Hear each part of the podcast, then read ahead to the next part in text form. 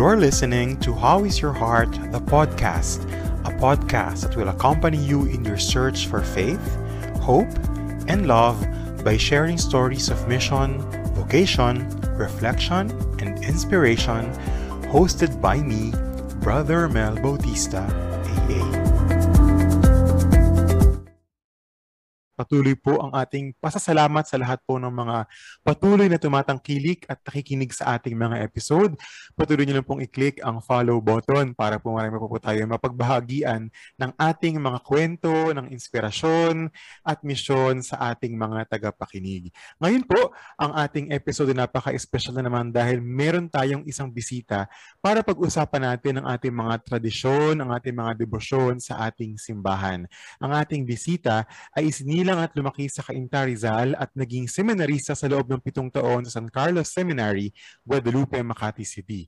Mula 1992 hanggang sa kasalukuyan, naglilingkod siya sa Xavier School, isang paaralan ng mga Hiswita sa San Juan para sa mga Chinong Pilipino sa iba't ibang katungkulan tulad ng pagiging guro ng CLE, Department Chair ng CLE or Christian Life Education sa loob ng anim na taon, Assistant Principal for Formation sa loob ng siyam na taon at Human Resource Director mula 2011 hanggang sa kasalukuyan. Pinagkalooban siya ng Misho Canonica bilang Minister of the World ni Jaime Cardinal Sin noong Oktubre 1998 nagtamo naman siya ng pagkadalubhasa sa teolohiya or MA in Theological Studies mula sa Loyola School of Theology, Ateneo de Manila University noong Marso 2004. Siya ang may akda ng aklat tungkol sa mga prosesyon ng mahal na araw sa Pilipinas na pinamagatang prosesyon, paghahanda at pagdiriwang na nagwagi ng 2007 Cardinal Sin Catholic Book Award Best Book in Theology and Liturgy. Nilimbag din ng Claretian Communications Foundation ng iba't iba niyang mga akda tulad ng Holy Week and Easter Processions, a Liturgical Pastoral Guide ng 2015, Salve Regina, on Crowning Images of the Virgin Mary 2015, na naging finalist sa liturgy category ng 10th Cardinal Sin Catholic Book Awards ng 2016 maging ang Morena Graciosa, The Devotion to the Virgin of Antipolo through, through the centuries noong 2016 na nagwagi naman bilang Best Book in Liturgy sa 11th Cardinal Sin Catholic Book Awards noong 2017. Isinulat din niya ang Prosesyon, Paghanda at Pagdiriwang, Pinaunlad na Edisyon 2018 at Immaculada Peregrina, Kasaysayan at Debosyon nito lamang 2020. Inisaayos din niya ang mga nobinaryo para sa iba't ibang parokya tulad ng Santo Niño de Pasion, Kristong Hari, Mahal na Ina ng Kaliwanagan, Nuestra Senora de los Angeles, Birhen ng Lazaret kay San Miguel at mga Arkanghel, San Jose, San Bautista, Luklukan ni San Pedro, Santa Marta, Santa Ursula, San Ildefonso de Toledo, at Santa Rosa de Lima at marami pa pong iba. Kabilang siya sa mga pag, na, sa mga nag-ambag ng akda ng aklat na pinamagatang Pueblo Amante de Maria na pinamag, pinamatnugutan ni Father Catalino Arevalo SJ at isang contributing author ng Windhover, The Philippine Jesuit Magazine at The Loyola Papers. Noong Fe- Pebrero 2014, siya ay ginawaran ng Kainta Catholic College ng Gawad Katotohanan Award at siya at ang kanyang may bahay pinagkalooban ng apat na anak. I-welcome po natin ang ating napaka-espesyal na bisita, Brother Michael P. De Los Reyes. Hello po, Brother Mike. Ay magandang araw, Brother Romel, at salamat sa iyong imbitasyon sa Yun. iyong programa kami po ay nagagalak at kami po ay talaga namang napaproud na nagawa, na bigyan niyo po kami ng pagkakataon makasama po namin kayo. Tradition po sa ating uh, mga episode. Tinatanong ko yung mga bisita para bago magsimula, kamusta na po ba ang puso niyo, Brother Mike? Ah, ah siguro masasabi ko ang puso ko ngayon ay punong-puno ng pagpapasalamat dahil uh, doon sa mga nabanggit mong aklat na ginawa ko, hindi pa nabanggit yung dalawang aklat na lalabas ngayong taon na ito. Oh, ano po, pwede niyo po akong bigyan, bigyan ng idea? Ano po yung mga lalabas na aklat? Yung isa ay yung Coronadas, mm-hmm. the Pontifically Crowned Marian Images in the Philippines from 1907 to 2021. Wow. So actually, okay. naka-advertise na ito for pre-ordering sa Amazon mm. uh, for international release at dito naman local sa Philippines through the RPD publication. So mm. is my first book with RPD publications.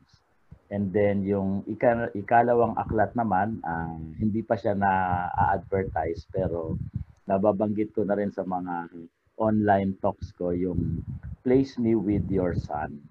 Uh, mm. The Jesuits and Filipino Marian Devotions. So ito naman ay uh, parang expanded form nung nagkaroon kasi ako ng article dati sa The Windhover magazine hmm. mga 2014 uh, about the Jesuit the Jesuits and the Filipino uh, Marian devotions na inintroduce nila. And then last March, um, in celebration of the 500 years of Christianity, nagkaroon ng special issue yung Loyola Papers. Mm-hmm. And I was invited by Father Eric Eusebio, yung president ng Loyola School of Theology, Apo. to contribute an article. And naisip ko yung article na yon. So I expanded it. Tapos naisip ko parang meron pang pwedeng idagdag. Correct. So suggest ko sa kay Father Nono Alfonso ng Jesuit Communications. Yes po. interesado silang i-publish yung libro. No? So, umuo naman si Father no, no? So, ayan. So, hopefully, ang target release is this October. So, hopefully, lumabas siya. Uh, yung Coronadas naman is uh, by December. So, ayan. at the same time, this year, I'm also, I also turned 55. So, sabi ko, it's a, a beautiful way of celebrating that together with the 500 years of Christianity. And then, being an educator in the Jesuit school, we are also celebrating the 500 years of the conversion of St. Ignatius. Oh, so, kumbaga, everything. Wow. Yeah. These two books are my gifts to the Catholics in the Philippines and to the Jesuits. Yun. Sobrang happy ko po kasi we can access the book na through Amazon because from I'm I'm in I'm in oh, France po and a lot of our you. listeners din yung mga listeners tayo na I mean from different parts of the world and magandang mabasa nila yan at mabili po nila yan sa Amazon as you were saying po. Mm.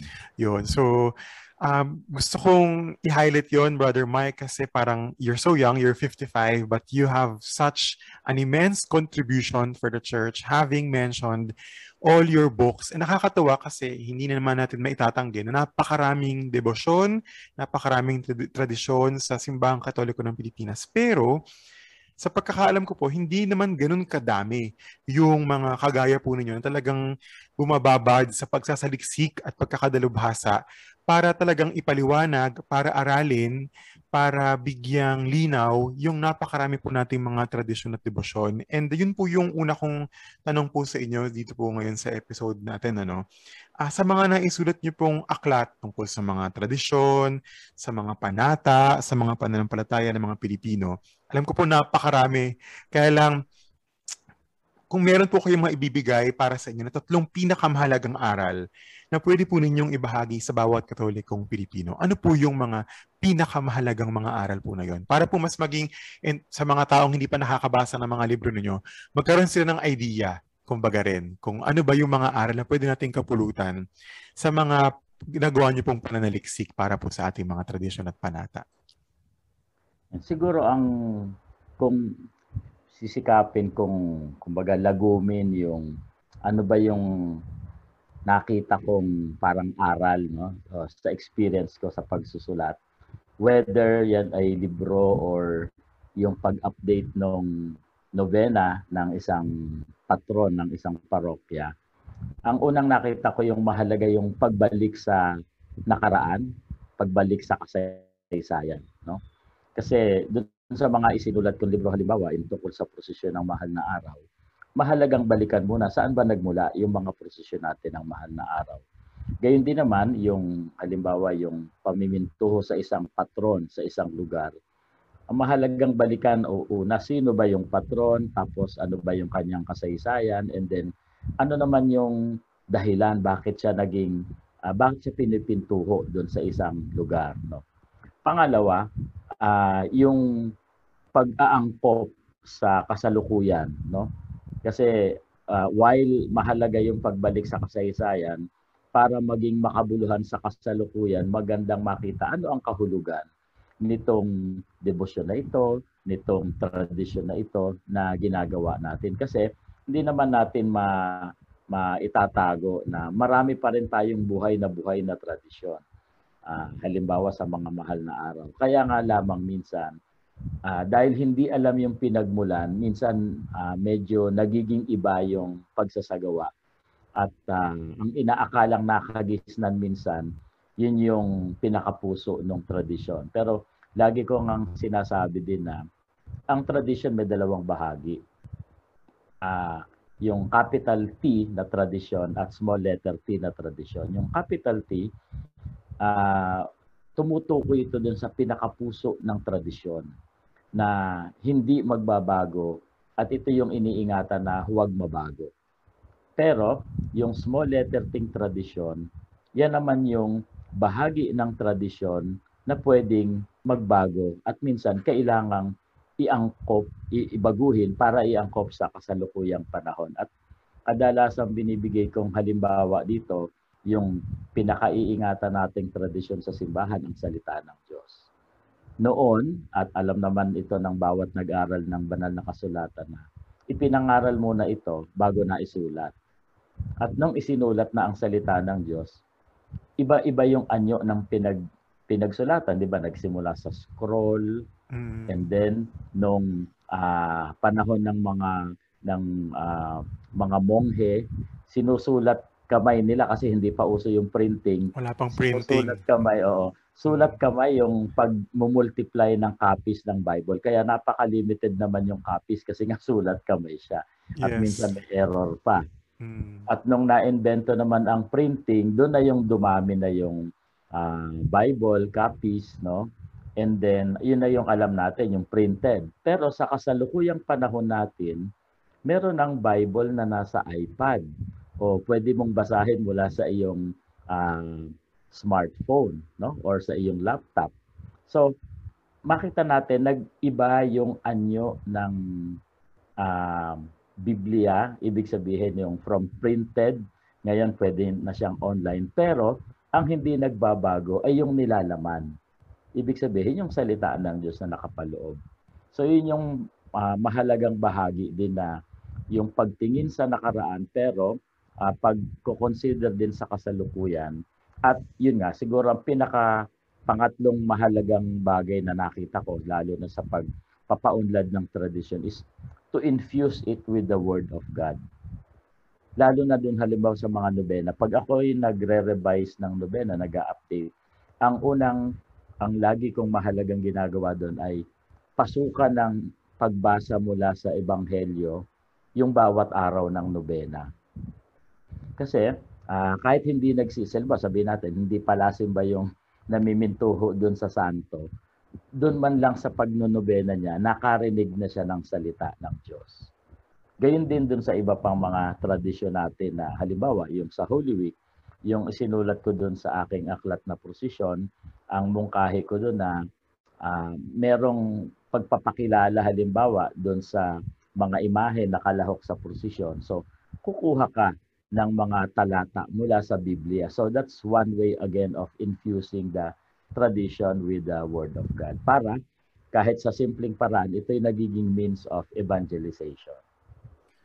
Ayun, ang ganda ng sinabi niyo, Brother Mike, kasi parang minsan, kagaya po ng sinasabi niyo, nagkakaroon tayo minsan ng loss of sense. Kasi minsan pag tinatanong tayo ng mga tao o ng ibang mga hindi namamanata, bakit yun ginagawa? Minsan wala tayong masagot kasi hindi na natin alam yung pinakapuso o yung pinakapinagmulan ng isang mm. tradisyon. At napakaganda po ng mungkahi nyo na i-integrate yung salita ng Diyos kasi sagot din ito sa ibang mga sinasabi sa atin na ang ating mga tradisyon ay walang connect kumbaga sa salita ng Diyos. At napakaganda po ah. ng sinasabi nyo kasi um, pag naintindihan natin at naipa, na, na, naipasok po natin yung salita ng Diyos sa ating mga tradisyon, magkakaroon ng lalim at magkakaroon ng liwanag para sa mga gumagawa nito, yung mga ginagawa po nating tradisyon. Yun, tama po ba? Yun parang... Tama, oo. oo.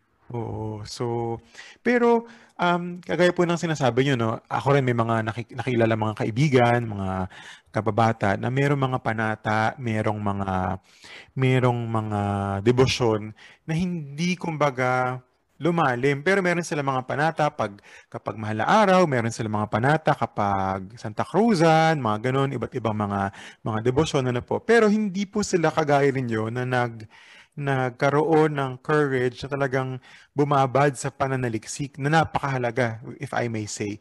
So, tanong ko po sa inyo, on a personal note, paano po nagsimula yung inyo pong interest na magsaliksik at uh, magsulat tungkol sa mga tradisyon at debosyong katoliko sa Pilipinas? Uh, siguro ang pinakasagot dyan ay eh, yung unang aklat ko, yung prosesyon, paghahanda at pagdiriwang kung babalikan ko yung kasaysayan, bakit ko ba isinulat yung aklat na yan? Uh, kasi ako yung lumaki sa tradisyon ng prosesyon ng mahal na araw sa Kainta. No? Sa aming pamilya, uh, minana ng lolo't lola ko sa mother side ko yung imahe ni Santa Veronica. So mula pagkabata, uh, part na ng tradisyon namin yun na every Holy Week, actually hindi ko ma-imagine yung Holy Week na wala sa kainta. At minsan yun din yung dahilan bakit hindi ako makapunta sa ibang lugar para uh, tingnan yung kanilang Holy Week procession kasi meron kaming inaasikaso sa kainta. Ngayon, syempre habang lumalaki ako, uh, na-appreciate ko yon pero lalo na nung nag-aral na rin ako sa seminaryo, uh, syempre naririnig mo na dyan minsan yung ibang kwento, no?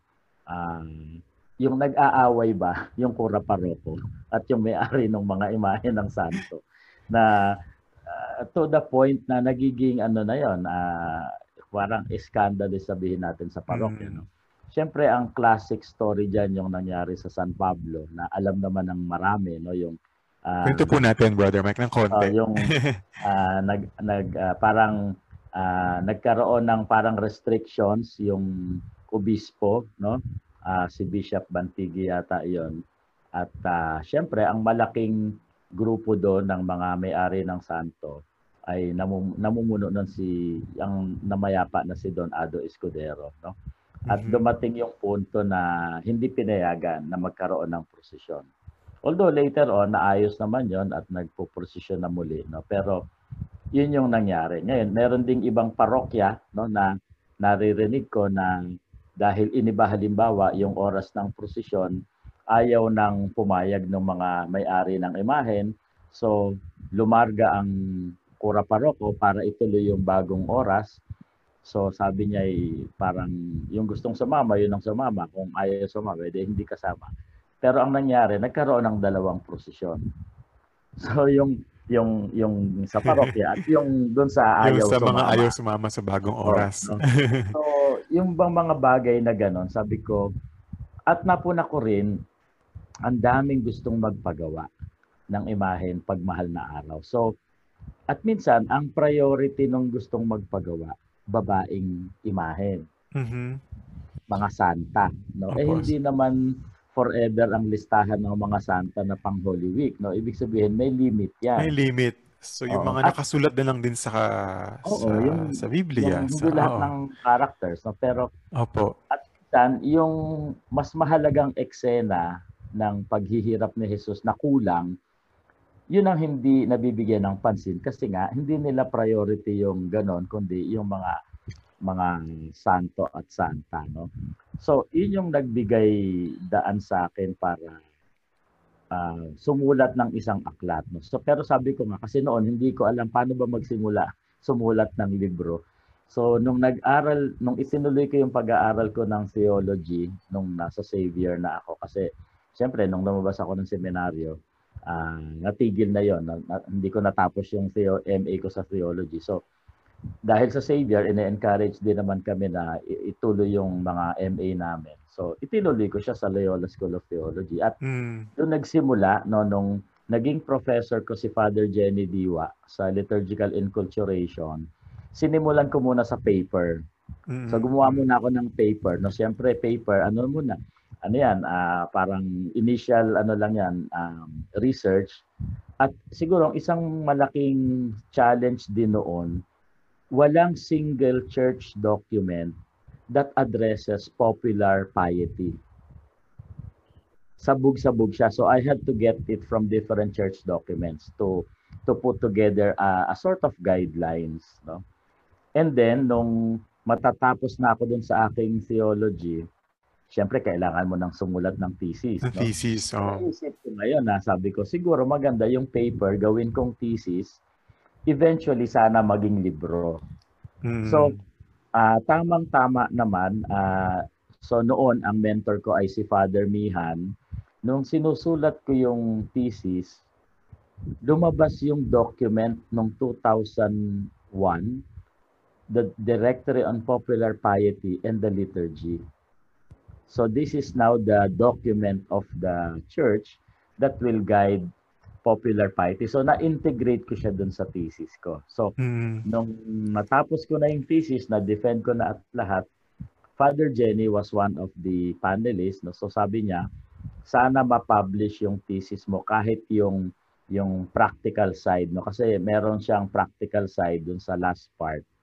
Um, so yun yung nagbigay sa akin. So uh, dinulog ko siya sa isang publisher pero ang sabi naman as it is, may, mahirap i-publish yung thesis as is kasi nga academic yung dating.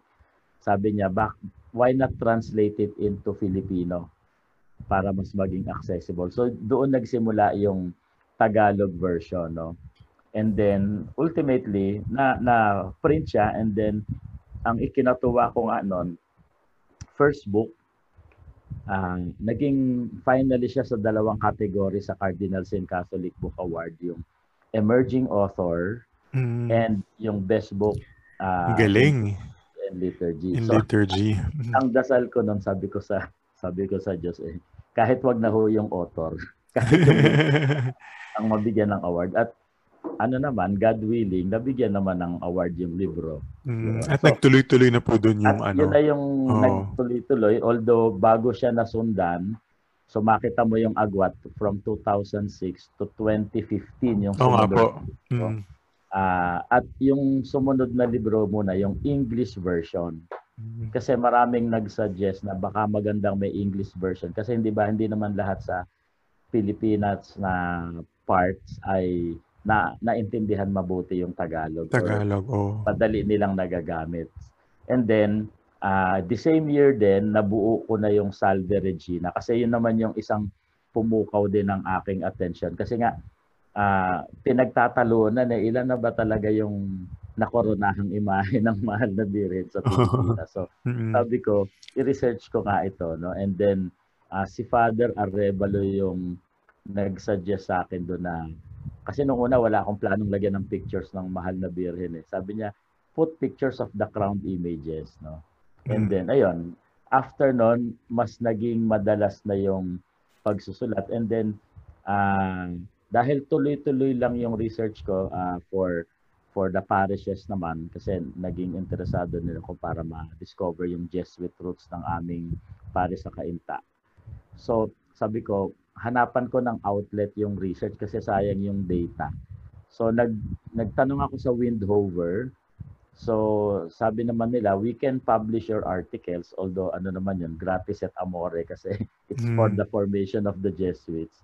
So, sabi ko, okay lang. No? Ang mahalaga lang ay ma-publish yung ano. So, nagsimula din yung aking articles sa Windover. So, kumbaga, uh, I have now different venues to publish or to ano. And then, the other aspect nga is yung mga nobenaryo naman ng mga parokya. Mm.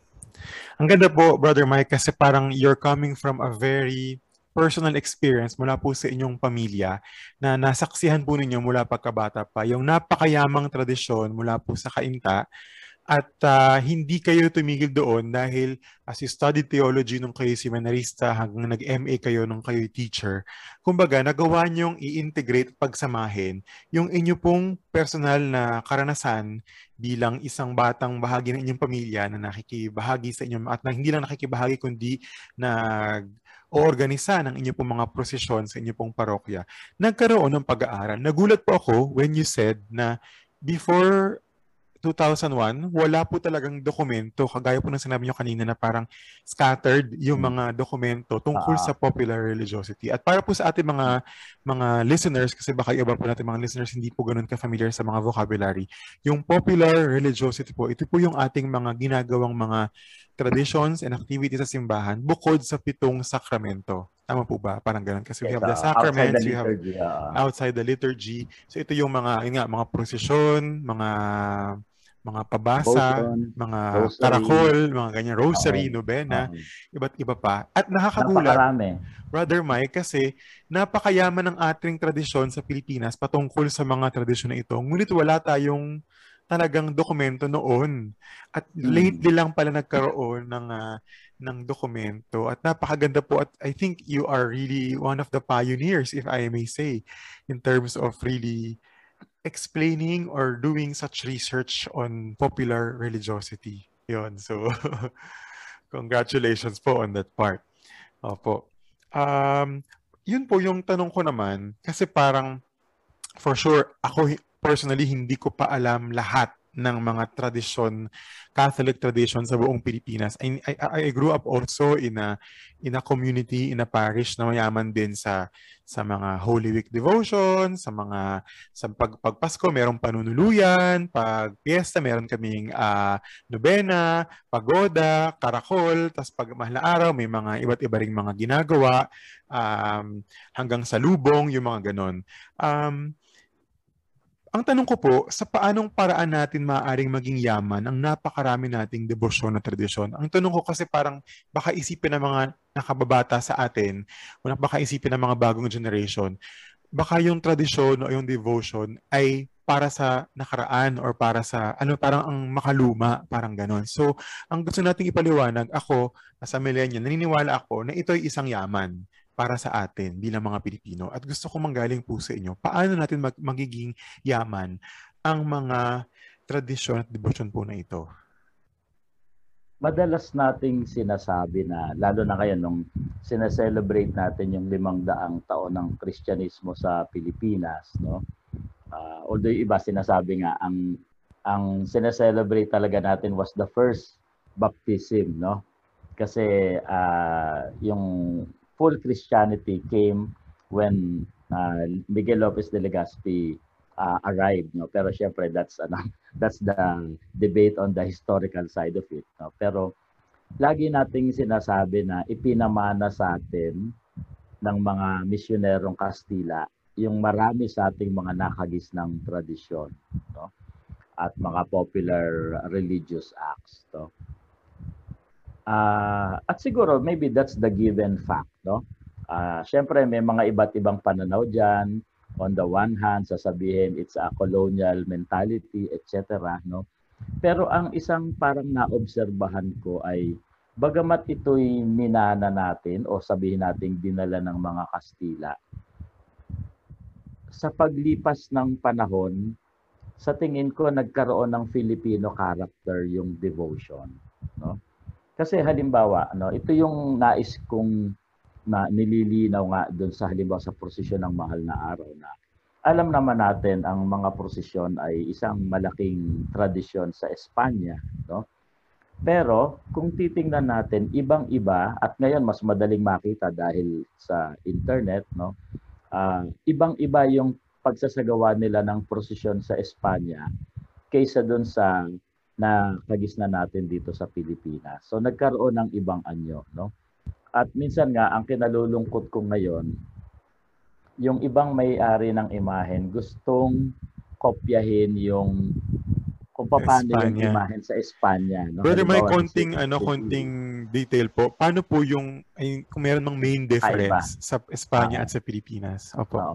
Sa halimbawa sa Seville, no, kasi ito yung isang kilalang prosesyon. Tayo kasi na ang nakagisna nating prosesyon ah, sa maraming bayan yung tatlong araw, no? Miyerkules Santo na ang focus ay yung paglalarawan doon sa paghihirap ng Panginoon at yung mga nakasama niya. Tapos Biyernes Santo, ah, maaring kasama pa rin yung ibang mga tagpo. Pero ang highlight ng Biyernes Santo, yung Santo Enchero, yung paglilibing, sa Paglilibing. Panginoon. Mm.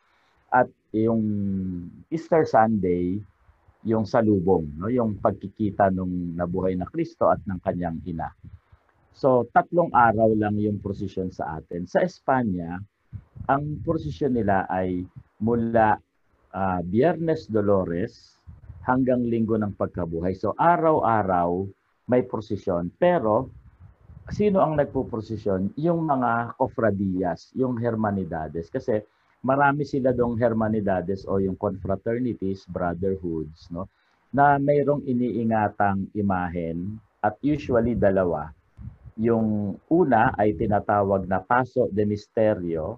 So ito'y tagpo sa paghihirap ni Jesus. Mm. At yung huling imahen ay yung Paso de Palio na ito'y uh, yung kinalalagyan ng mahal na birhing nagdadalamhati na iba't iba yung naging pamagat. At ang isang mm-hmm. kilala diyan yung Macarena, no? Mm-hmm. Uh, meron ding Angustia, meron ding uh, uh, Dolorosa. Dolorosa. Mm-hmm. Meron ding Esperanza, pero lahat sila ay sorrowful mother, no? At uh, kaya meron ganon kasi nga hiwalay-hiwalay sila ng labas ng prosesyon.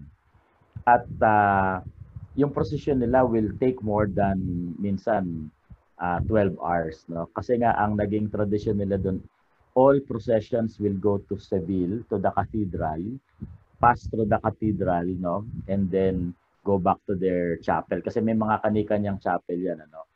So, hindi mo makikita yung prosesyon na nakagis na natin sa Pilipinas na ikinikwento sa pagdaan ng mga imahen. Kasi dito hiwa-hiwalay ang labas ng imahen na mm. at hindi siya chronological so to speak no? Mm. uh, okay. so pwede ibang although uh, may mga naka-highlight doon halimbawa for Palm Sunday nandiyan yung entrance to Jerusalem. Jerusalem oh. Good Friday naman yung burial no? So yung parang Santo Encierro nila no? So ito yung malaking kaibahan no?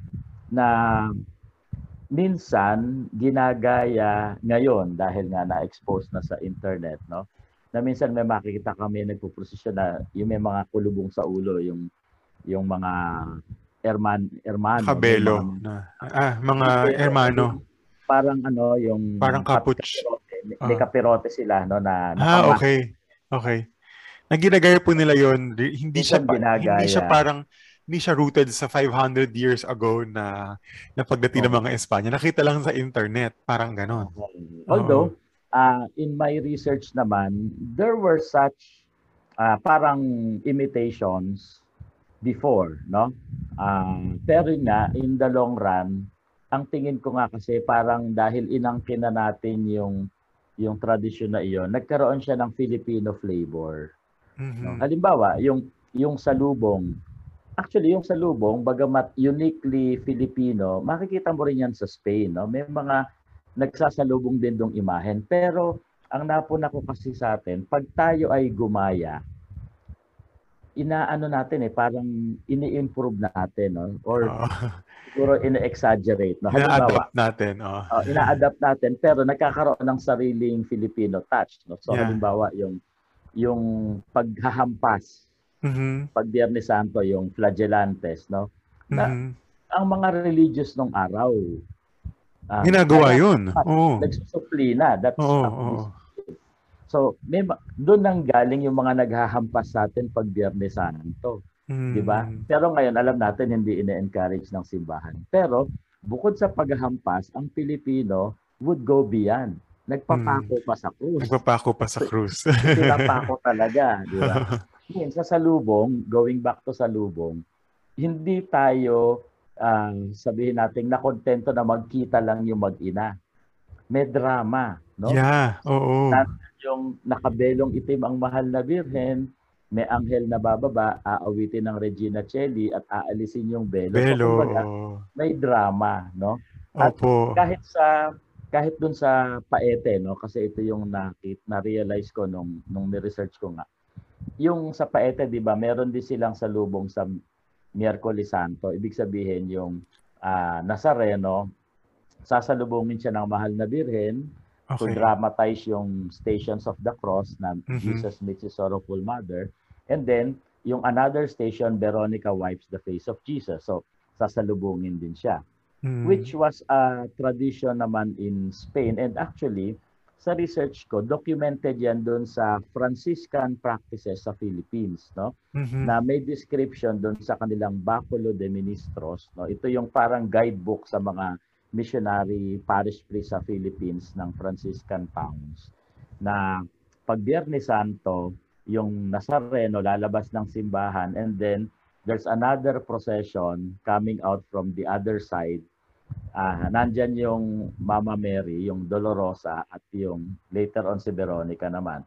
At at one point sasalubungin nila si Nazareno and then what they will just do is bow. Mm. So ito yung humiliation, no. So it- it's a practice in Spain na ah, magbabaw no as a sign of reverence, no.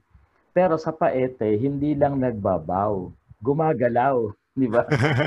Oo nga, nakita ko po yan. I haven't seen Diba? personally, pero nakita ko siya sa YouTube. Oh, sa, sa YouTube makikita mo Oo. no? yung yung Mary parang pinupunasan yung mukha ni Jesus inaalo si Veronica well yung yung panyo niya ay Sa birang niya. Oo. sa mukha and then pagbalik niya sa karo ah, ibubukan niya yon so sabi ko nga ang Pilipino bagamat gumaya pina-improve niya in-improve niya yung ginaya niya at nagkaroon ng Oo. sariling Filipino flavor Yun, so, no? yun yung isa sa siguro sa yaman natin na dapat nating ingatan ano at ah, pagyamanin pa. So, Pagyamanin. ah, kaya masasabi natin na yung kaloob na tinanggap natin ay sinaloob at nagkaroon siya ng Filipino character.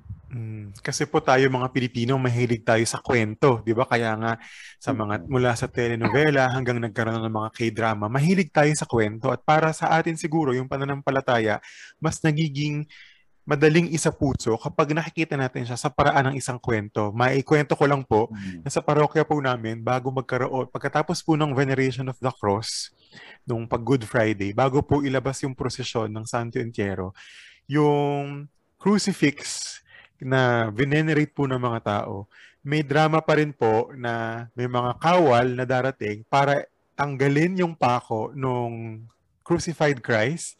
Tapos may kumakanta. Tapos, ah, dahan-dahan siyang ibababa. Tapos mayroong gaganap na Mama Mary na umiiyak na Mama Mary. Tapos mayroon pang ganong munang parang palabas para bago bago i-launch yung ano, yung Santo Entierro procession. Ipapasok siya dun sa loob ng simbahan na naka nagaling sa crucify crucifixion. Paglabas niya, ano na, Santo Entierro na. Tapos pag linggo, aside sa pagkuha ng anghel ng belong itim ng mahal na birhen, kinakabit pa po yun sa isang kulumpos ng mga lobo at ipinapalipad yung belong itim. At nung bata po ako, pag hindi pa lumilipad yung lobo, hindi pa po kami papalakpak. Hindi pa tapos yung ano, yung salubong kapag Kalubong. kapag hindi pa lumilipad yung belong Ah. itim. Na parang kahit taon-taon naman namin siyang nakikita hanggang tumanda po ako, parang hindi po kumpleto. Para bang may kulang kapag hindi ginawa yun. Na parang kahit alam mo namang yun na yung gagawin, nagkakaroon pa rin siya ng kurot sa puso, nagkakaroon pa rin siya ng, ng hiwaga, kung if I may say, sa mga nanonood, sa mga nakakita, para mas bigyan pa ng, ng lalim o ng kahulugan yung pagkamatay at muling pagkabuhay ni Jesus na siya naman talagang sentro ng pananampalatayang katoliko. Di ba po? Oo. Sige po, baka may gusto po kayong i-add. Yung yung nabanggit mong yung pagtatanggal sa krus. Actually, historically pinapractice siya noon. Ang tawag diyan ay descendimiento, no? Oh, hindi ko po yung Ah, tawag. Descend, In some descendimiento. descendimiento, so descent from the cross, no? Descent, opo. Usually ginagawa din yan sa ibang parokya kahit ngayon after the seven last words, no? Na pag seven last words, may mga parokya na meron at nung araw meron talagang ganong imahe na nakapako na ang tawag doon ay Santong de Gonce kasi Hmm. yung kamay niya pag tinanggal mo na sa krus ay maibababa kaya merong leather Opo. cover dito para hindi makita yung joints no Yes. at may sound effects pa yan minsan doon sa ah, huling wika no bago mamatay ah, merong kukulog. So may sound effects ng kulog. Tapos tutungo yung ulo no. So it was a Ah. practice before and it was used by the missionaries to to have a preaching on the death of Christ no. And then tsaka lang gagawin yung rites of Good Friday and then later on the Santo Entierro Ngayon yung salubong din, ano?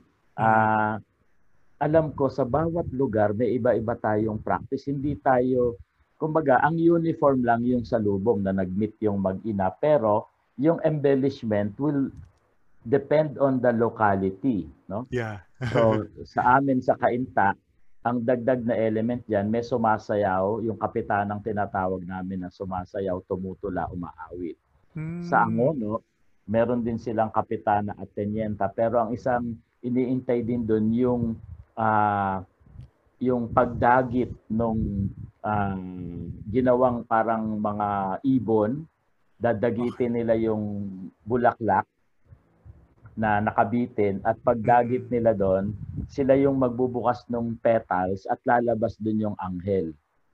So, bawat lugar merong unique na practice ng salubong. Kaya sabi ko nga, ah, mahirap gumawa ng isang libro about Holy Week procession na i-describe mo yung practice ng bawat Oo. lugar kasi bawat lugar merong iba-ibang practice, no?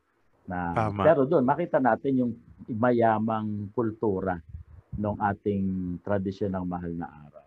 Kumbaga, ah, para mas maging relevant, parang adobo lang din yan, di ba? Hindi natin pwedeng sabihin, ito Oo. lang ang natatanging recipe ng adobo kasi ma- may iba't iba ring paraan.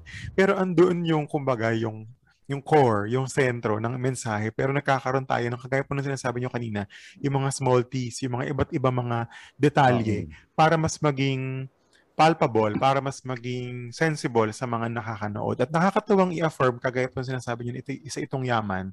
Kasi it shows really the creativity of the Filipino people because for us to be able to transmit um, the message of the resurrection, hindi lang tayo basta nagbabasa ng storya ng, ng pagkabuhay ni Jesus, kundi nagkakaroon tayo ng, nung, araw pa ng iba't ibang mga paraan para mas, kasi sabi ng isang sociologist na napalakinggan ko tungkol din sa, sa aspetong ito, no? sabi niya, um, nung araw naman hindi lahat ng tao nagbabasa. Diba? Nung araw, hindi naman lahat ng tao may Biblia. So, ang pinaka konkreto at madaling paraan para ipaliwanag at para ipahayag sa mga tao yung mensahe ng pagkamatay at pagkabuhay ni Jesus ay sa pamamagitan ng mga ah, senakulo, sa pamamagitan ng mga, Oh, yan nga, yung mga visual posisyon, ng mga visual aids, kumbaga. Na ngayon, meron ng Oo. mga TikTok at mga iba't iba mga visual aids. Pero noon, mas creative kasi, di ba, talagang, alam mo yon at nakakatawa po siyang pag-ingatan at talagang ipaliwanag sa ating mga, lalo na sa mga kabataan, di ba po? Ang, ang isang nakita isang nakita ko ring paliwanag doon sa mga ah, practices outside the church, no? Ibig sabihin outside the liturgy kasi 'di ba, pag Holy Week, ang mahalaga ay ang mga liturhiya sa simbahan na nagsisimula ng Palm Sunday hanggang Easter Sunday. Ngayon, dahil nung araw you have to get the attention of the people to go to the poblacion for the Easter lit for the Holy Week liturgies, they had to fill in yung mga spaces and doon pumasok yung mga prosesyon, yung sinakulo, yung iba pang mga practices, yung pabasa, no? So they started to fill in yung mga intervals ng liturgies, no? Kaya nabuo na yung ating ano mga practices ng Hmm. Lent and Holy Week outside the liturgy. outside the liturgy, which is in the contrary is also a reminder from the church that tells us na napakagandang panatiliin yung mga traditions, yung mga intervals na yan, but not forgetting also the central activity, which is the, Oo. the, The the Holy. Mass, the liturgy, yun po. So mapunta po ako doon, Brother Mike. Matapos po natin pag-usapan yung mga yaman, ano naman po sa ating mga tradisyon o debosyon ang dapat nating i-correct or dapat nating i-change o dapat nating i-evangelize, if I may say? Meron po ba? Ang dalawang pumasok sa isip ko, no, kasi tinanong na rin yan sa akin dati, no, at actually tinalakay ko yun, dun yan dun sa huling bahagi nung aking thesis, no, kasi nga nung sinusulat ko yung thesis ko, syempre may pumasok na ibang mga tradisyon, no, pero sabi nung aking mentor si Father Mihan, sabi niya, if you will attend to all these ano concerns, hindi mo matatapos yung thesis mo. Sabi niya, if you see na may iba pang aspects ng popular piety na pwedeng i-improve, just put them in the recommendations, no? And I remember ang dalawang nilagay ko doon is yung Santa Cruzan at yung pasyon, no? Yung Santa Cruzan, if uh, you will see it in in many towns, no? Very secularized na siya in the sense na it has lost its original meaning of it's really a catechesis on the finding of the true cross. Ang ngayon ang mas naging focus is on the sagalas, no? At minsan nga dahil hindi na nila alam yung sino ba talaga ang mga dapat maging character. Minsan uh, kung sino-sinong pangalan o minsan yung actual na pangalan na nung sagala ang ginagamit, no? Mm-hmm. Uh, tarpaulin pa. Konting lugar, oo, naka-tarpaulin pa, no? Oo. So actually may nagtanong nga sa akin, wala ka bang balak sumulat ng libro na parang guide for the Santa Cruz? Sabi ko, magandang pag-aralan pero yun nga kailangan ng tag sa saliksik pa no Parang what you're saying brother Mike is nagiging pageantry yung Santa Cruzan yes, which is tama, na, oh, which is not that, which is not the case that's oh. the right word oh. so ngayon naging pageantry na siya no at minsan nga na mimix yung Santa Cruzan at yung Flores de Mayo Which Explain natin ng konti, uh, Brother Mike. Baka yung mga listeners ah. natin, uh, ano ba nga ba pinagkaiba ng Santa Cruz at Flores de Mayo? Ayun, oo. oo. Ang Flores de Mayo kasi is the Mayflower offering to Mary. No? Na actually, ang pinaka-practice naman niya is yung pag-aalay ng bulaklak sa kanya araw-araw sa simbahan. No? Or kung hindi sa simbahan, usually sa isang chapel no, sa mga probinsya. So may paalay na tinatawag. No? At marami sa mga siguro magulang natin at lolo lola lumaki doon sa paalay na every May uh, kahit papaano na-involve sila nung mga bata pa sila sa pag-aalay ng bulaklak, merong pagdarasal ng rosaryo at minsan may katikisim din kasama, no? And then yung parang final ano niyan, yung culmination is at the end of May merong procession, no? Na ito naman minsan may mga sagala din pero ang mga sagala would be about the minsan yung mga title sa litany or yung mga pamagat ng mahal na birhen. Mm. So, ang focus is the Virgin Mary. The Virgin no? Mary. Mm. Kasi nga it's the Mary the month of May, the Marian month of May, no, flower offering, no. Ngayon, ang Santa Cruz naman, kaya din naman naging Santa Cruz de Mayo because of the older feast nung May 3 which is the finding of the true cross. Mm-hmm. Na yun yung pinagmulan nung ano na yun, nung practice. No? Kaya nga, yung istorya ng Santa Cruzan is to tell the story of uh, sino yung characters na involved na tumulong kay Santa Elena para makita yung Santa Cruz. No? At alam ko sa ibang uh, bayan, sa ibang probinsya, may dramatization pa yung paghahanap, no? yung tinatawag na tibag. No? may tatlong bundok na titibagin, hinahanap yung krus, no? Mm. Hindi ko alam kung may gumagawa pa niyan ngayon. At uh, pagkatapos nung mahanap na yung krus, tsaka magsisimula yung prosesyon ng Santa Cruzan. Galing, ang galing kasi parang kung ikaw nandun, magkakaroon ka ng tamang pananaw at pag-unawa. Kasi parang lumaki rin po ako sa parokya na talagang inaabangan yung Santa Cruzan. Not because, unfortunately, of the story it brings, but because inaabangan ng mga tao sa amin noon, sino ba yung, kasi parang surprise noon, sino ba yung Reyna Elena? Oo, Reyna Elena.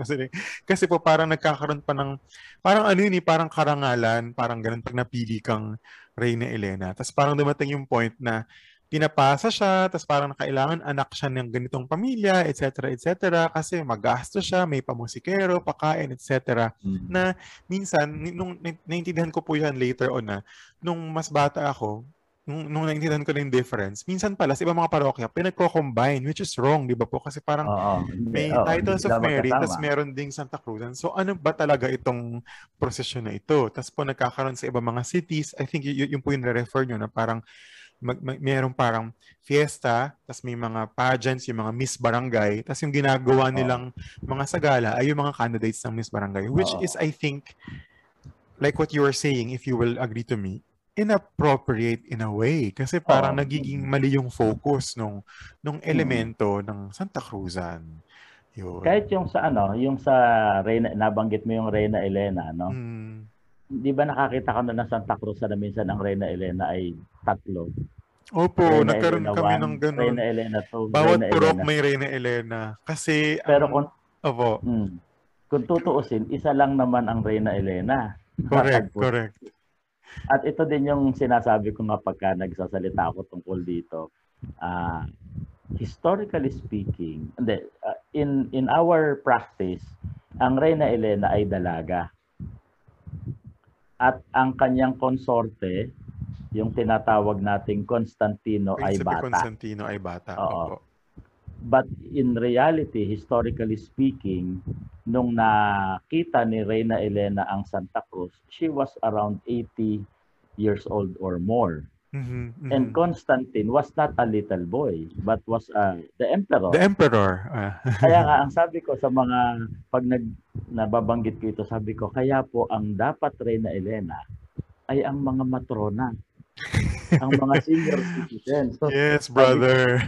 kung hindi pa kayo sumagala noong kayo'y dalaga, ito na po ang pagkakataon ninyo at nasa Mm. inyo ang corona ng Reyna Elena. At dapat isa lang ang Reyna Elena. Ngayon, kaya lang naman nagiging isa, dalawa o tatlo kasi sila yung major sponsor ng Santa Cruzan. That's At true. ayaw at ayaw pumayag na na hindi sumagala yung anak kung hindi Reyna Elena. Pero sabi ko nga, it defeats the purpose of the kung katikisim nga siya, 'di ba? Isa lang naman ang Reyna Elena.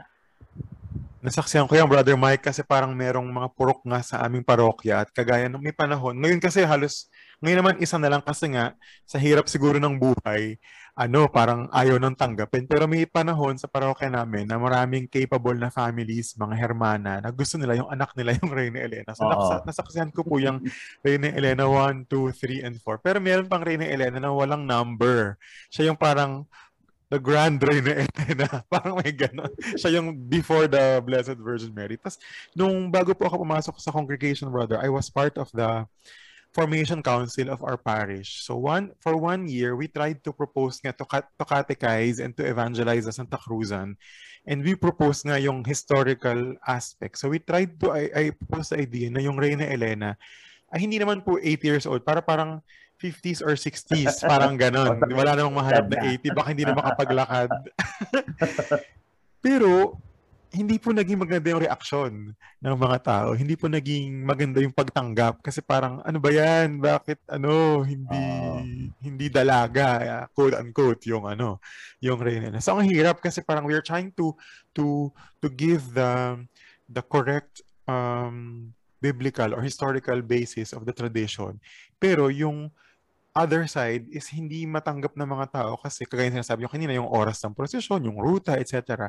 Yun ang difficulty po, you know, if you if you will say. Difficulty kasi parang ito yung aming nakasanayan, bakit nyo binabago? Parang ganun. Dahil dahil nga hindi nila alam yung pagkakaiba ng puso ng tradisyon at yung paraan ng pagpapahayag ng tradisyon. So katulad niya, nabanggit mo yung ruta ng prosesyon. Actually, pinagmumula ng awayan sa ibang parokya. No? May isang parokya na kinumbida ako at isa sa problema nila ay yun nga, ayaw sumunod ng mga may-ari ng lumang mga antigong imahen dun sa bagong ruta. Kasi yung bagong ruta expanded the route of the procession. Kasi yung bayan nila nung araw, yung napapaligiran ba yung poblasyon ng mga palayan. So definitely, ang lumang ruta ay kung ano lang yung may karsada. Eh ngayon, yung may ba, mga bahay. Oo. may mga bahay, no? Mhm. Eh ngayon, yung mga palayan na yun, wala na. Naging residential area. So, definitely, part pa rin siya ng parish. So, gusto din naman ngayon ng mga naninirahan doon sa areas na yun na madaanan sila ng prosesyon. Mhm. So, binabago ngayon yung ruta, ine-expand. So, ang sabi daw ng ibang may-ari ng imahen, hindi yan ang ating tradisyon. Labag yan sa tradisyon. So, sabi ko, Grabe, no? That's why you have to distinguish between what is changeable in the tradition and what is not changeable. So what is not Mhm. changeable is the heart, which Mhm. is the commemoration of the uh, suffering, death, and resurrection of the Lord. Kasi yun naman yung inihahayag ng prosesyon. Mhm. At yung ruta ay secondary yan. So, Secondary, oo. kasi sabi ko nga, kung yung lumang ruta mo ay tinayuan ng flyover, idadaan mo ba sa flyover yung prosesyon dahil yun yung ruta?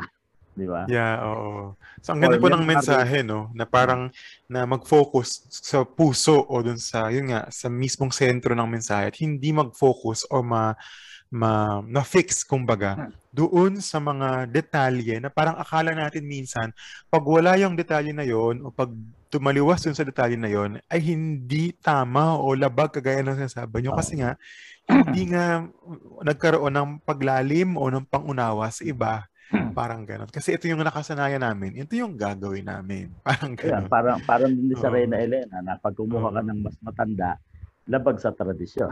Oo, parang gano'n. Pero kung titingnan mo nga, historically speaking, hindi dalaga si Reyna Elena mm. nung nahanap na yung, yung cruise, no? So yun. So ang ganda, ang napakayaman, napakalalim ng mga pwede natin mapag-usapan tungkol dyan, no, Brother Mike. Pero um, I'm sure you have a wider understanding or or knowledge about the traditions or mga devotions po sa ating Pilipinas, sa ating bansa, no? Sa tingin niyo po ba meron tayong mga debosyon o mga tradisyon, kumbaga, so to speak, ay tinatawag na endangered o yung baga nanganganib bang mawala o maglaho?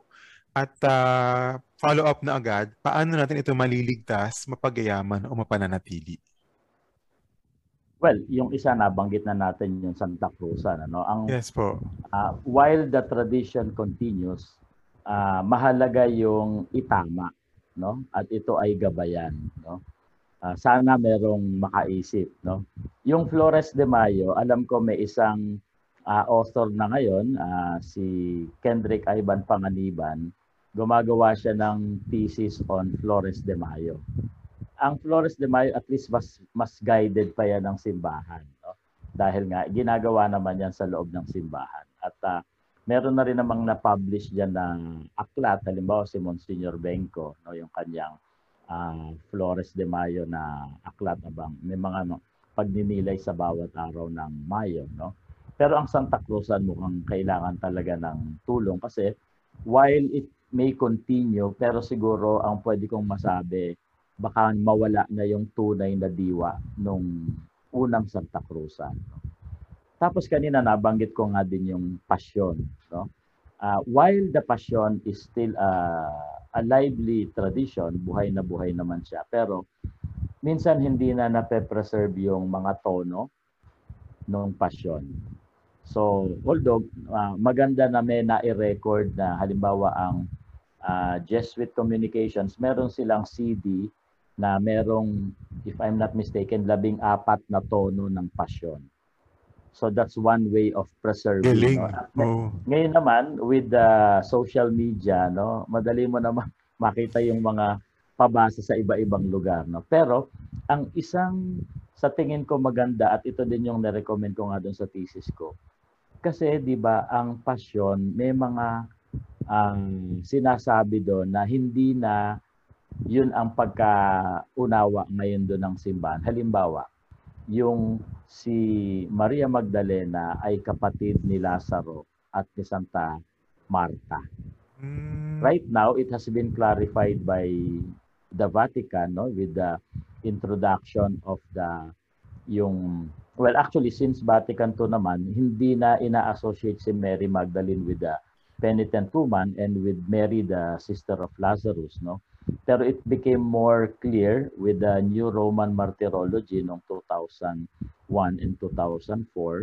And uh, recently, yung declaration din ni Pope na doon sa feast ni Saint Martha, isama na rin yung dalawang kapatid, si Saint Lazarus at si Saint Mary of Bethany. So, clearly identifying na hindi pareho si Bethany at si Magdalena. Pero sa Passion, pag binasa mo ngayon, ganun pa rin. No? Ganun pa Kasi rin. Na, uh, yung umiyak also, at nag, nag, nag uh, punas ng paan Jesus gamit ang kanyang mga buhok. Oo, oo, oo, yun, Magdalena yun. No? Oo.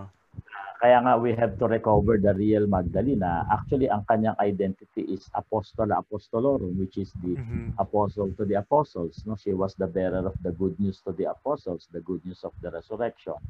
Na natabunan ng kanyang ang uh, identity as prostitute no na kaya naman yung isang kanta ni Freddie Aguilar di ba Magdalena describes uh, Magdalena as a prostitute no at uh, isang mahalaga din sa passion yung language. Mhm. We have to, I think, update the language. No? May mga magagandang lessons, lalo na dun sa aral, ang passion, no, na relevant pa rin hanggang ngayon. Pero because of the language barrier, kasi yung language na ginamit ay hindi na naintindihan ngayon o minsan may iba ng kahulugan sa kasalukuyan. So, syempre, yung mga kabataan, pag nababasa yon hindi na nila naintindihan o minsan nagtatawanan kasi iba na yung pumapasok Mm, sa sobrang isipan. lalim po at sobrang iba na yung vocabulary na parang tama po, Oo. hindi na po wala nang sense kumbaga yung ibang mga words. Oo, oo. Actually, there was an initial attempt pero it's more of, nabasa ko yan dun sa uh, Liturgical Renewal in the Philippines na by Father Ansgar Chupungko and his team in Mary, School, Mary Hill School of Theology. They attempted to make a passion version of the gas, the passion narrative according to John. So Mhm. inayos nila into the passion structure of uh, eight uh, syllables and five uh, lines, no? So Mhm. yun kasi yung structure ng passion. Pero ang mahalaga kasi is to really revisit the passion and see how it can be updated in terms of the language, no? Para mas maging relevant pa rin. Pero yun, wala pa ako nabalita na nag ah, nag they dare to do that, no? Pero sana meron kasi medyo malaking trabaho 'yan. Yes, malaking trabaho 'yan. Ah, at napakaganda po ng mga sinabi nyo kasi I'm sure yung mga example na binag- binanggit nyo ay still existing in majority if not all of our Mm. parishes around the country in the Philippines, yung Santa Cruzan at yung pabasa ng Pasyon. At napakagandang panawagan kasi it's still possible as of now, no? It's still possible na maitama at maipanibago lalo na yung sa sa, sa, sa ganyo pong sinabi yung language ng ng ng pabasa ng pasyon not to not to erase it but to improve it in such a way that it will be comprehensible to the younger generation. And I think Mhm. kahit yung mga older generation maybe yung ibang language ako ako po nung Baka nasa Pilipinas pa na nag-a-attend ako ng pabasa ng pasyon at minsan may mga words talaga na minsan naiintindihan ko siya just because of how it was used in the sentence or dahil paulit-ulit na lang pero parang hindi na siya ginagamit talaga ng sa normal na Tagalog conversation. So yun, ang ganda. Ang gam I'm, ang dami-dami pa natin pwedeng pag-usapan at ah, humahaba ang ating kwentuhan. Brother Mike, napaka-interesting ng ating topic, no, yung debosyon at trad- tradisyon sa ating pananampalatayang katoliko sa ating bansang Pilipinas. At um, yan ay isang bagay na sobra akong namimiss na nito ko ngayon sa France kasi ibang-iba, ibang-iba yung pagdiriwang at malayang malayo. Kumbaga, hindi siya Spain eh. So sa France, ibang-iba yung yung yung at nawawala, nawawala. Ang daming nawawala din na na tradition kasi kumbaga medyo ano, kulang. Kailangan ng panalangin ng uh, simbahan dito. so to speak. so, pa- bago po tayo magtapos, Brother Mike, ano po yung gusto nyong huling paalala o salita na pwede po nating iwanan sa ating mga tagapakinig? Sila man ay merong debosyon o wala. Kasi I'm sure man, some of our listeners merong mga panata, merong mga devotion. But some of our listeners may may find this conversation new and even, you know, something strange. No? So what what can you Mm. say as a last word or final word to our to all of our listeners, Brother Mike? Siguro, gamitin ko yung pinaghugutan ko nung title nung isang bagong libro kong lalabas, yung Place Me With Your Son, no? Actually, I got it from Saint Ignatius, no? Kasi when I was trying to uh, go over, go back to his life, kasi I was trying to see how the Virgin Mary played a role in his life, no? Um, nakita ko na noong after his ordination, bago siya nag-celebrate ng kanyang first mass, he prepared for it for a year, no?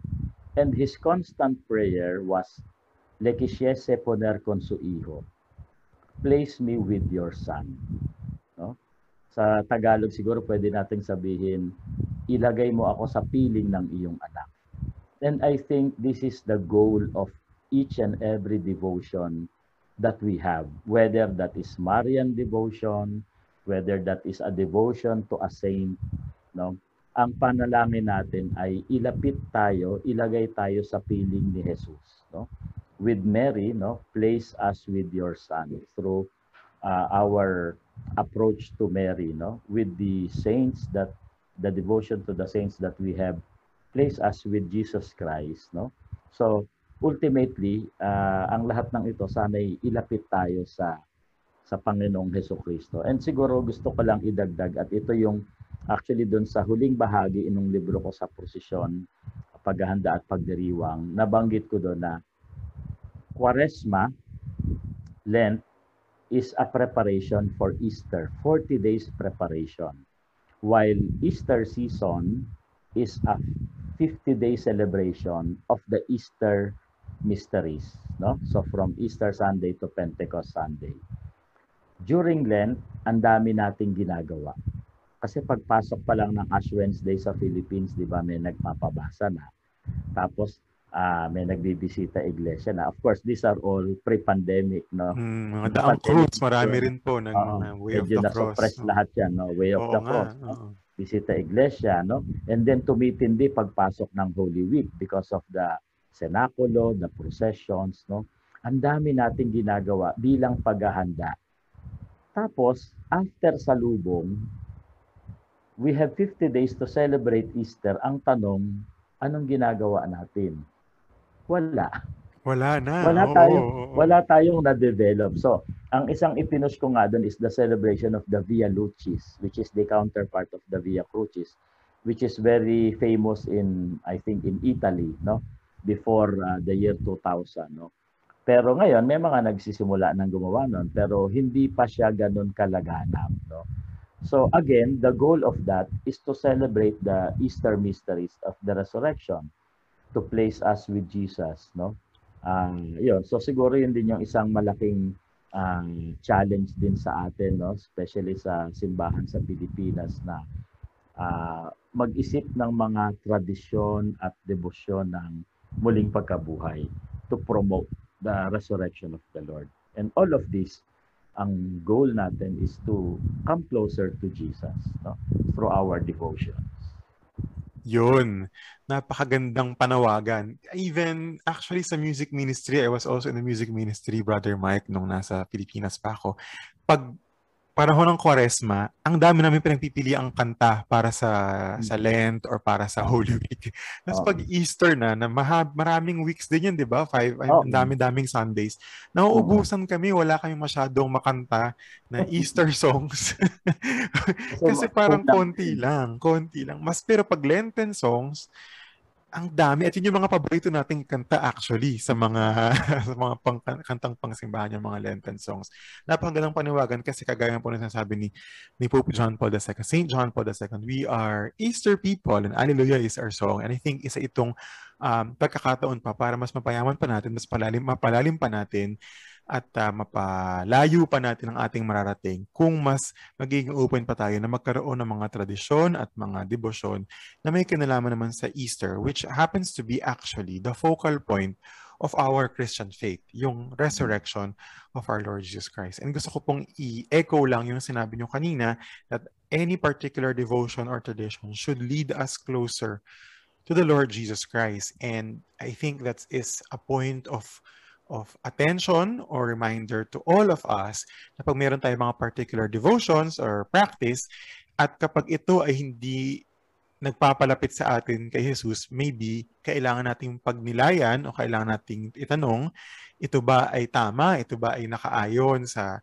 sa um, sa mga ini-encourage sa atin ng simbahan kasi kung hindi tayo napapalapit kay Jesus sa pamamagitan ng mga tradisyon na ito, baka kailangan nating pagnilayan o o i-reflect bakit o bakit bakit natin 'to ginagawa. Parang ganon. Tama po. yes, so Yun. Yun. So Brother Mike, sobrang sobrang maraming salamat sa inyo pong pagpapaunlak sa aming How is Your Heart, the podcast. I'm sure marami sa ating mga tagapakinig ay na-enlighten at marami natutunan sa sa mga hindi lamang sa tradisyon, hindi lamang sa debosyon, kundi sa pagpapalalim at uh, pagbibigay kahulugan sa bawat ating debosyon or tradisyon. Brother Mark, baka meron po kayong gustong mga i-promote or yung mga libro niyo po, saan po mahahanap ng ating mga listeners? And yung um, yung mga dati ko nang na-publish na libro, I think they are yung Holy Week and Easter Processions, yung Procession, uh, yung updated edition, and yung Immaculada Peregrina. I think they're still available uh, through Lazada and Shopee. No? At uh, of course, they can also get in touch with the Claritian publications through their Facebook, yung CCFI Claritians. No? And then for this upcoming book, no, um, as I mentioned nga, available siya through Amazon uh, for international if you're outside the Philippines. And then if you're in the Philippines, syempre it's better to order locally, no? So, pwede na pong mag-pre-order through RPD publication. So, pwede na bang i-google yung kanilang uh, website and then you can find it there. Uh, may mga sample pages. No? I think uh, magandang masabi ko na isang unique character nitong Coronadas is, of course, we are showing pictures of the images, but they are not actual photos, but they are watercolor paintings of each Marian image. And we have 46 images um, included in that, no? From the Lanaval de Manila, whose feast uh, we celebrate today, and the last uh, approved coronation, but still to be crowned, the Nuestra Senora de los Dolores de Turumba sa Paquil, Laguna. Kasi set for next year pa yung kanyang coronation, but because lumabas na yung decree niya, so we have included her in the book. So this is the, so to speak, the latest complete list of uh, Marian images crowned uh, under the name of the Pope. And mm. uh, for each image, there is a write-up no, about uh, short history and then uh, more on the event account of the coronation. Kasi ito na yung minsan hindi na alam ano ba nangyari nung kinoronahan yung imahe na yan. Lalo na yung mga nakoronahan noong matagal ng panahon. And also, we endeavor to provide the decree of each image that authorized the coronation. So, um, lahat may decree except for one image na hindi ko pa nahahanap, yung Nuestra Senora de Guia of Ermita, the oldest yes, Ermita, Marian. the oldest. Yes. Oo. So unfortunately, wala akong mahanap na copy ng decree. Pero hindi naman pagdududahan na kinoronahan siya because there was news report there was an article in Bulletin Ecclesiastico de Filipinas about the coronation and there were photos of the mm-hmm. coronation. No? Mm-hmm. Kaya lang nalulungkot ako na hanggang ngayon hindi ko pa mahanap. No? and uh, ano ko na rin, segue ko na rin, actually I'm doing research now on the history of Nuestra Senora de Guia. Kasi mm. this is mm. the 450 years of her finding of the image in 1571. And to my surprise, ang dami pang untold stories about the Nuestra Senora de Guia. Wow. Kasi yung alam lang natin ay kung ano na yung narinig na natin at nabasa yeah. natin. Pero mm. marami pang maraming matut- matututunan at malalaman tungkol sa kanya. No? Uh, kaya I'm hoping to be able to put together a book for the Nuestra Senora de Guia no in in celebration of the 450th year of the finding of her image no so natutuwa ako kaya kanina sabi ko nga natutuwa ako hindi ko siya naisama doon sa uh-huh. how is my heart earlier no? pero that's another part kasi hindi ko akalain na makuha ko yung isang main reference about her history which was written by a Jesuit. Kasi it's hard to find here and with the lockdown, there's no access to the libraries. It was very difficult but I found a way to be, to have access to that and um, ang daming na confirm na mga ano pa untold stories about the Our Lady of Our Lady Ermita of or the Ermita. Which I'm sure will help also in propagating the devotion to the Guia kasi parang yes. I think for some of us kilala siya but may, may, may, meron pa rin significant majority if I may say or significant people from the Catholic Church na hindi pa ganun ka-profound yung pagkakilala sa Our Lady of Ermita sa Degia. And I think this research will really help in promoting such devotion to a very important title to the Blessed Virgin kasi ito yung una, di ba, sa atin. Nga, so, yan. Actually, mga nagtanong nga sa akin eh, bakit hindi siya nakoronahan kaagad, no? If she is the oldest Marian image, no? Well, ang isang iniisip ko na lang because for 147 years, she was not in Ermita. She was Mm. at the Manila Cathedral kasi nung masira yung simbahan ng Ermita noong 1771 because of the earthquake, inilipat siya sa cathedral and it was not easy to have her back at Ermita kasi ayaw pumayag ng Archbishop of Manila before. Until Oh, Archbishop I didn't know that. Duherte, uh, Ah, Archbishop okay. Duherte was the one who allowed no, after negotiations with the parish priest of Ermita, which were the Capuchins. No? So they really Yeah. tried their best. No? So right now, I'm happy na nakukuha ko yung mga documents. No? The decree Mm. of Archbishop Duherte about the return, um, and then there's a petition of the Recollect, uh, Father Santos Paredes. Siya yung unang nagpetition to bring back the image to Ermita pero actually hindi nangyari. But it was able to happen during the time of the Capuchins. So ito yung mga um, kumbaga missing pieces of information in her history.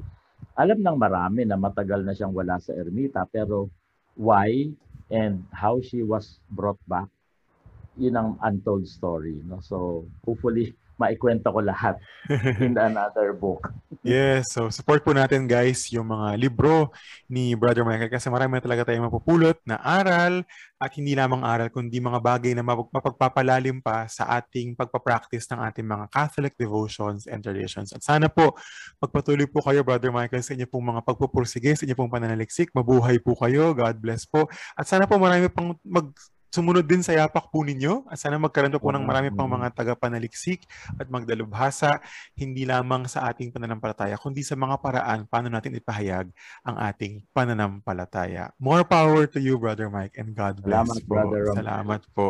tama So, yan. So, I'm sure kung nagustuhan niyo po ang ating episode ngayon kasama si Brother Michael de los Reyes, please kindly like the follow button and also you may want to share this on Twitter or on IG. And if you do, please tag me on IG at Romel underscore Bautista or Twitter at Romel Bautista. You may also want to write us and if you have questions, concerns, or prayer intentions, baka meron kayong mga reactions or questions sa mga sinabi ni, ni Brother Michael, you may also write us at howisyourheartpodcast at gmail.com. Same thing if you're a brand, an association, a religious group, or an advocate group, and if you wish to partner with us, share your ideas in our podcast, feel free to write us and email us to at howisyourheartpodcast at gmail.com. Thank you everyone for listening and do not forget to always love yourself, love others, and love God. See you in our next episode at dagdag natin na huwag po ninyong kaligtaan at huwag niyo pong kalimutan ang ating napakayamang mga tradisyon at mga debosyon sa ating pananampalatayang katoliko sa Pilipinas. God bless you and God bless your heart.